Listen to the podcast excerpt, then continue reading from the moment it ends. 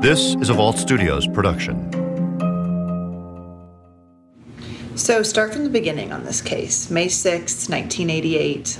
Um, what happened? There was a body that was found on Highway 330, just about a mile, mile and a half from the Grant County line. In any death investigation, one of the first places investigators turn as they look for leads is to the victim's background. What did this person do for a living? Who did they spend time with? Were they in a relationship? But in some cases, investigators don't know anything about a victim. And of course, they didn't know who this person was. That was the case in 1988 when a woman's body was found in a field near a farm in rural Kentucky. And for the past 34 years, that woman has only been known as Jane Doe. You don't know who this person is. You don't know where they came from. You don't know what they're all about. You really just don't know anything about them. And your job as a detective or investigator is to find out what they are, who they are, where they came from, how they succumbed to their passing, uh, figure out what led up to this. Maybe that might help identify, uh, use all resources possible to say, okay, here's this DNA or here's this piece of evidence, try to put things together and make it all happen, get a an end result.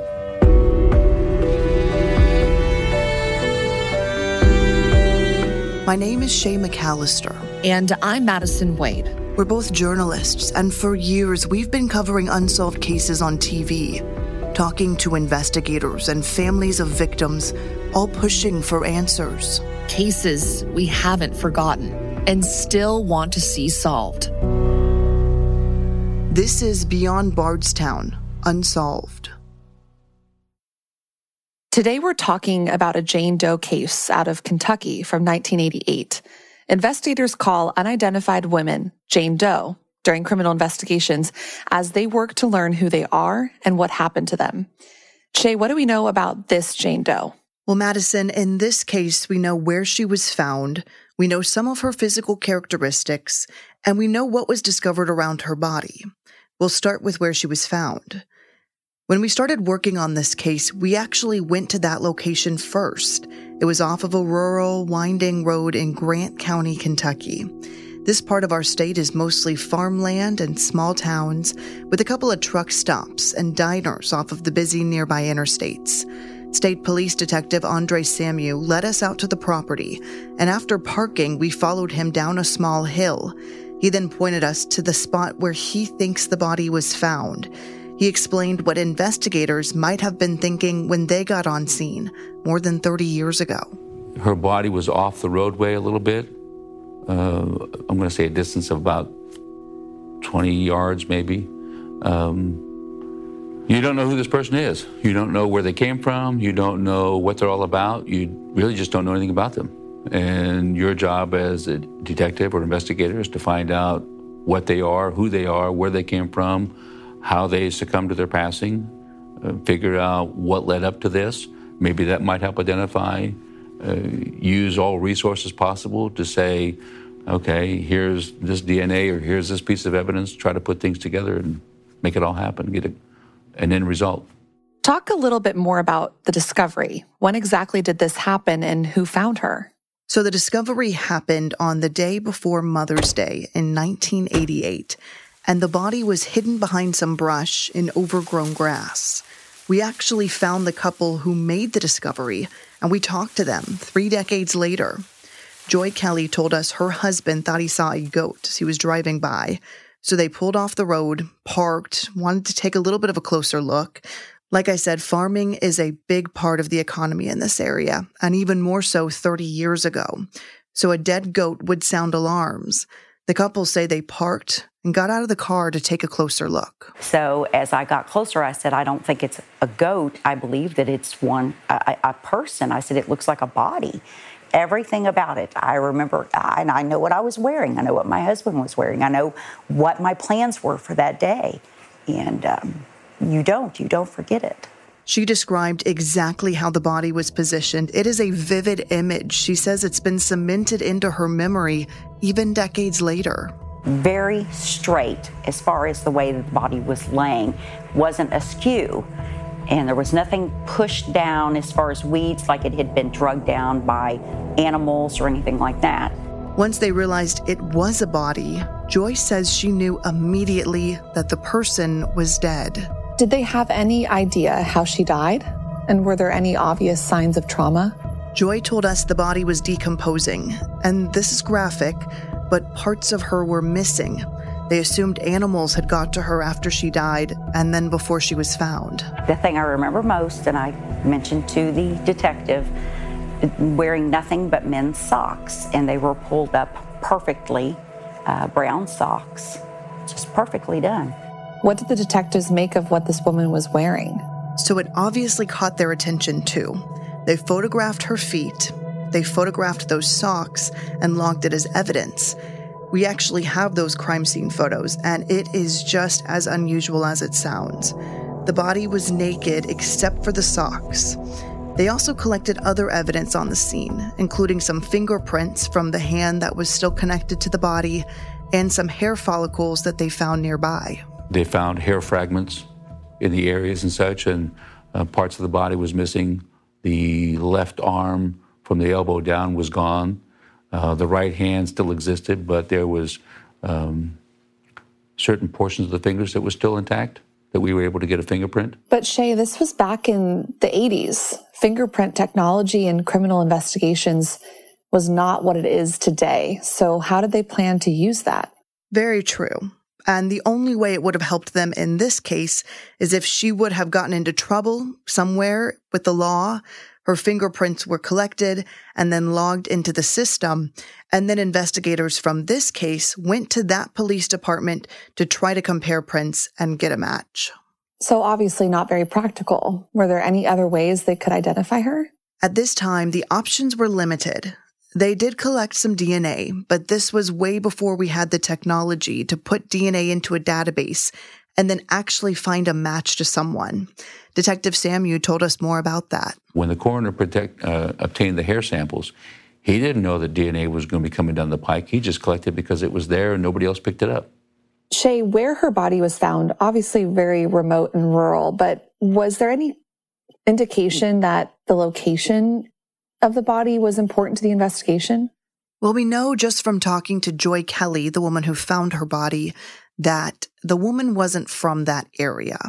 It was a very small community. Everybody knew everybody, not only in this particular town, but in surrounding towns. So if someone was missing, or if somebody knew what this person looked like and, and just through the chatter they did, they couldn't identify her.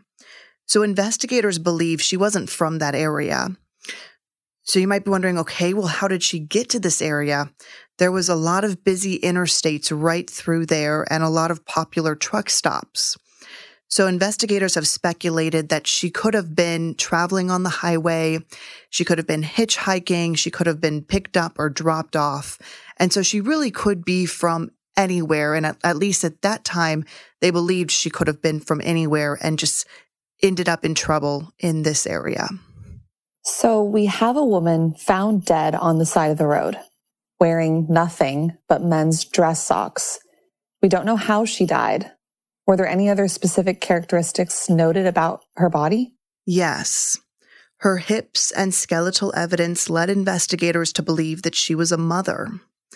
They also collected that hair sample that confirmed she had dark brown hair. And then there was a tattoo that caught investigators' attention back then, and it stood out to us when we looked over the case decades later. It was what they described as a homemade tattoo that spelled Steve. We saw pictures of it. It looked like somebody wrote the name in red ink, and it was on her right shoulder. The discovery weighed heavy on the woman who found her, Joy Kelly, and even decades later, she said people still talked about it and what might have happened. I think there's still a lot of people around here that they may not think about it as often as I do or put as much pressure on anybody to find out anything, but I do think that they would, would like it to be resolved.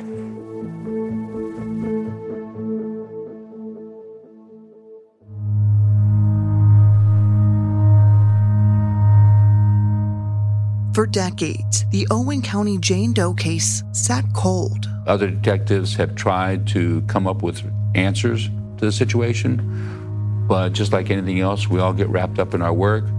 Other cases come up, so you end up not working this case as it should have been, which then creates uh, an avenue of the case going even more cold.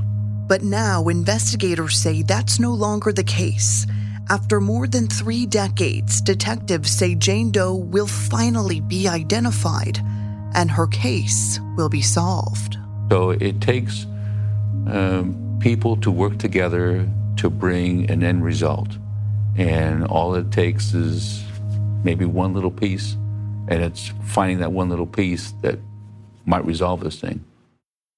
Madison, before we talk about where this case stands today, I wanted to ask you about a separate Jane Doe case that you covered out in California that presented investigators with some similar challenges. Can you tell us a little bit about the Delta Jane Doe? Yeah, Shay, this was a case that started with a gruesome discovery back on March 29th, 2008. It was right around dusk when a fisherman near a tiny city called Isleton found bones underneath a discarded box spring on the side of the road. Of course, he was alarmed. He called 911 right away. My team and I were um, dispatched out to Tyler Island Road. It's uh, way out in the Delta, still Sacramento County, um, regarding a possible remains case. It was late when Sacramento County Sheriff deputies got to the scene, and it was immediately apparent to them that this body had been there for a long time. They don't know how long exactly it might have been sitting under that box spring, but they told me that vegetation had grown around the box spring and around the body, suggesting it had been in that location for years. They also told me that they could tell the body had been underwater at some point. I spoke with Detective Mickey Links. She's with the Sacramento County Sheriff's Cold Case Homicide Unit. And she told me their investigation ultimately determined the victim was probably killed sometime around the fall of 2004. And with this discovery being made in the spring of 2008, that would mean the body had been sitting there for almost four years. I mean, the main thing is trying to figure out who this person was. Uh, there was no identification, you know, no wallet. Detectives say they also found evidence at the scene suggesting someone either killed her or dumped her body. So this is considered both a missing persons case and a homicide. So, in this case, what efforts were made to try to identify this Jane Doe? How did investigators try to figure out who this person was? Well, back in 2008, Mickey Links wasn't working with the cold case unit. She was actually a deputy who responded to the scene. Of course, they were looking for a wallet, any sort of identification, but they didn't have any luck. When you don't have that information to start with in a homicide investigation, it makes it very difficult. When autopsy results came back, it showed the victim was a woman. She was between 25 and 35 years old when she was killed. But that's not a lot of information to go on. So investigators started to look at the missing person cases in the area. They told me they cleared 250 names of missing people, and then they got hundreds of tips. But none of those tips helped identify this woman. And just like the case you covered in Kentucky, investigators also took a close look at the clothing this woman was wearing. But the difference in this case is that she was fully clothed. So there was more information to go off of. She was wearing a Grateful Dead sweatshirt, which led investigators to believe it was maybe a colder time of the year when she was killed. And then on top of that, she was also found wearing a River Delta Fire District sweatshirt, which Mickey Links told me she figured must be a lead. Did they have anybody that went missing? Um, somebody had graduated or dropped out of their program, a female. Okay, so that explains where that Delta Jane Doe name comes from. Yeah, exactly. This was something unique to this case that didn't apply to other Jane Doe cases. This victim quickly became known as Delta Jane Doe. And Shay, when I went out there to get video and just kind of get a lay of the area, I didn't see one person for several hours. I was with a photographer. We were trying to find the exact location where her body was found based on coordinates from the sheriff's office. And it's very remote. It took us a long time to get out there. We had to cross several bridges just to get to the area where her body was. So if you think of it like that, and not a lot of people are, are around that area, it makes sense that her body wasn't found for four years.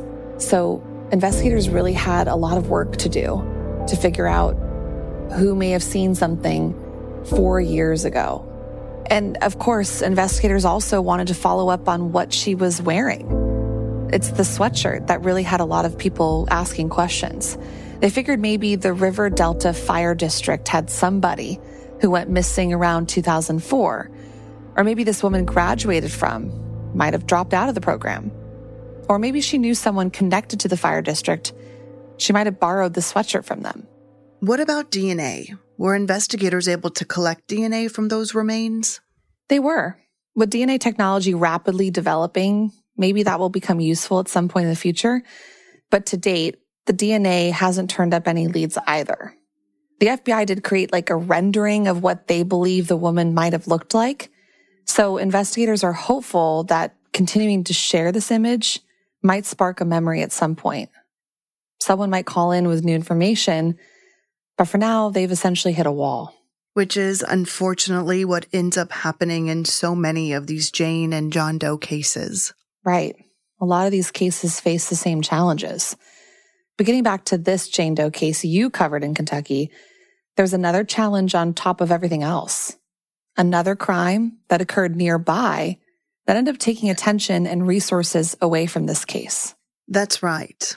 The truth is, the detective on this Jane Doe case told me they were almost immediately pulled off of it because of a huge investigation happening just down the street. That was the Carrollton bus crash, and it was a horrific scene. 27 people died, mostly children, all in a youth group together, after an impaired driver crashed into the bus head on. As you can imagine, the detective said that scene became all hands on deck. And then, unfortunately, because of when this situation occurred, which was on May 6th, is when we was identified to it. Shortly thereafter, I believe it's May 14th, I believe, uh, when the bus crash took place uh, over here on 71 North, just about four miles north of us.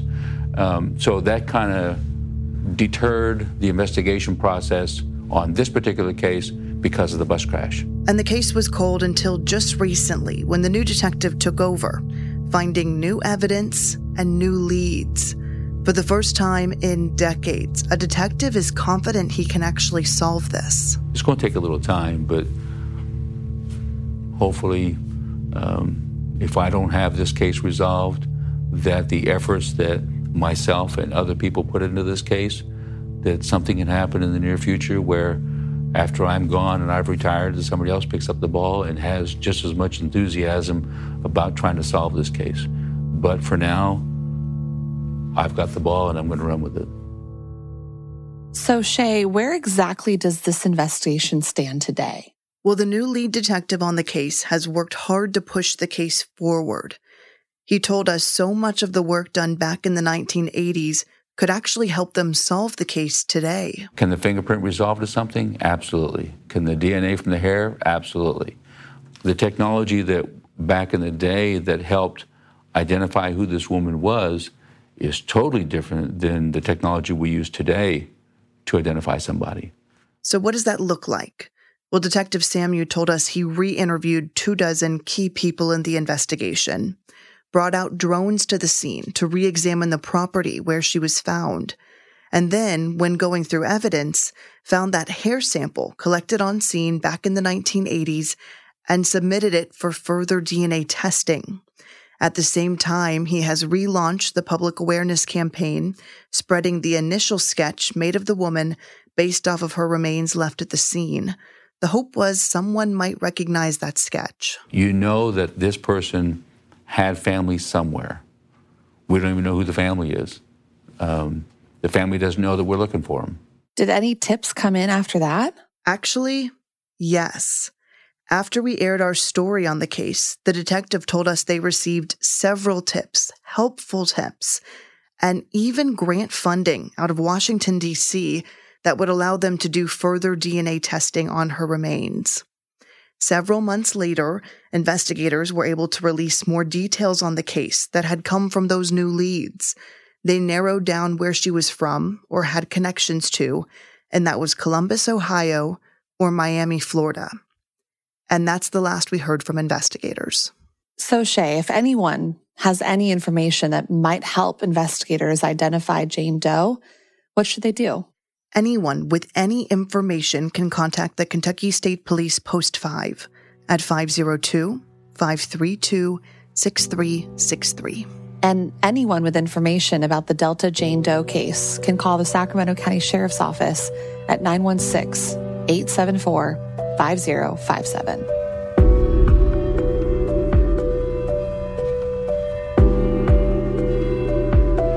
Beyond Bardstown Unsolved is a production of Vault Studios in partnership with King 5 in Seattle, WHAS 11 in Louisville, and ABC 10 in Sacramento. Make sure you don't miss any future episodes by following or subscribing to the show wherever you're listening right now. And to talk about these cases with other listeners, be sure to join our Facebook group, Unsolved Insiders. Beyond Bardstown Unsolved is hosted by me, Shay McAllister, and King 5 anchor and reporter Madison Wade. Our producer is Reed Redman, and our executive producers are Will Johnson and Brian Weiss. Thanks also to investigative journalist Andrea Ash. Audio mixing is done by Richard Humphreys at Tacoma Media in Silver Spring, Maryland.